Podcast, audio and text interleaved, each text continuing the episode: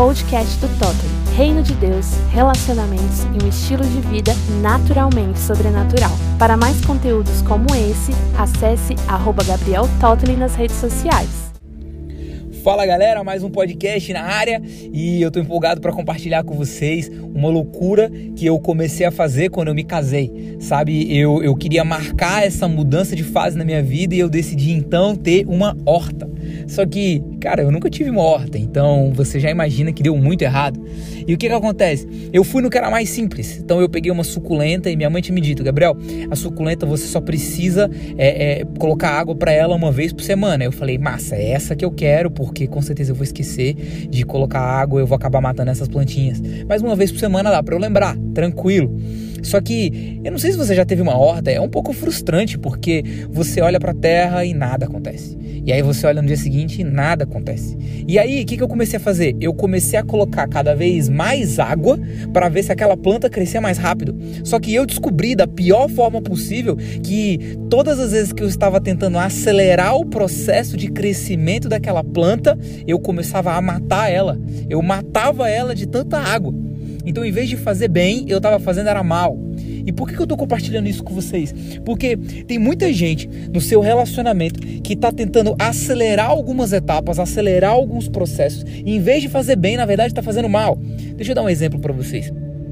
Eu conversei com a Natália quando a gente estava namorando e, e, e, eu identifiquei que a Natália ela estava é, é, uma fase dela muito crítica, uma fase dela muito negativa, um pouco sem esperança para alguns processos da vida. E aí é, é, eu cheguei e eu falei, Natália, chega, chega de crítica, chega de ser negativa, chega de falar mal das coisas. Ninguém mais fala mal de nada aqui dentro dessa casa, ou melhor, dentro desse namoro. Só que apesar da intenção ser boa, a forma e a dosagem com que eu fiz gerou o efeito contrário.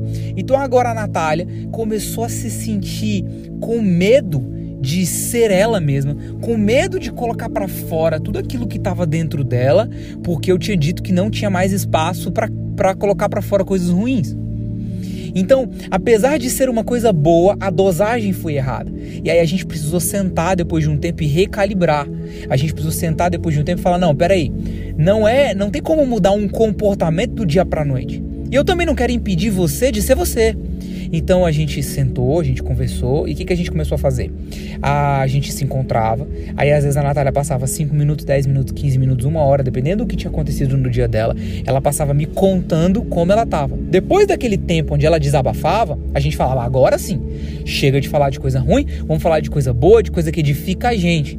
Então a gente precisou ajustar a dosagem da mudança do comportamento para gerar conexão e não gerar afastamento. Por que eu tô falando isso?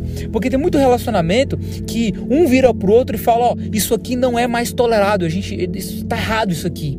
E essa pessoa quer exigir que um comportamento de anos mude do dia para noite.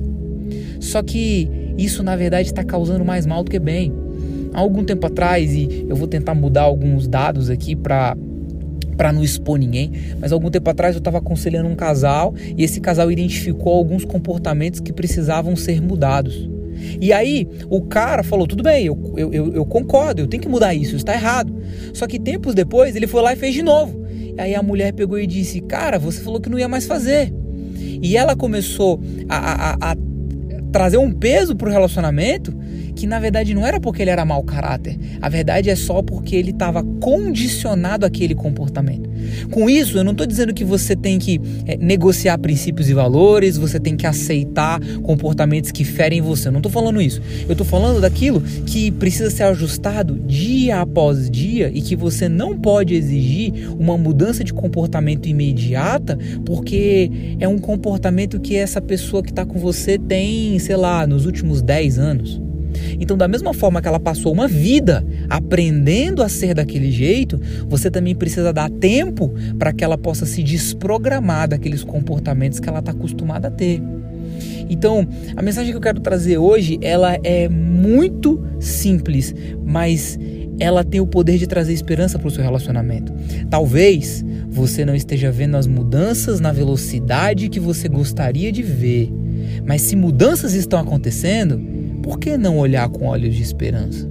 Então, a gente sabe, você não pode se comparar, você não pode comparar o seu relacionamento com outros relacionamentos, mas você pode comparar o seu relacionamento em como ele está hoje, relacionado a como ele estava seis meses atrás. Você pode comparar como você está hoje e como ele vai estar daqui a seis meses.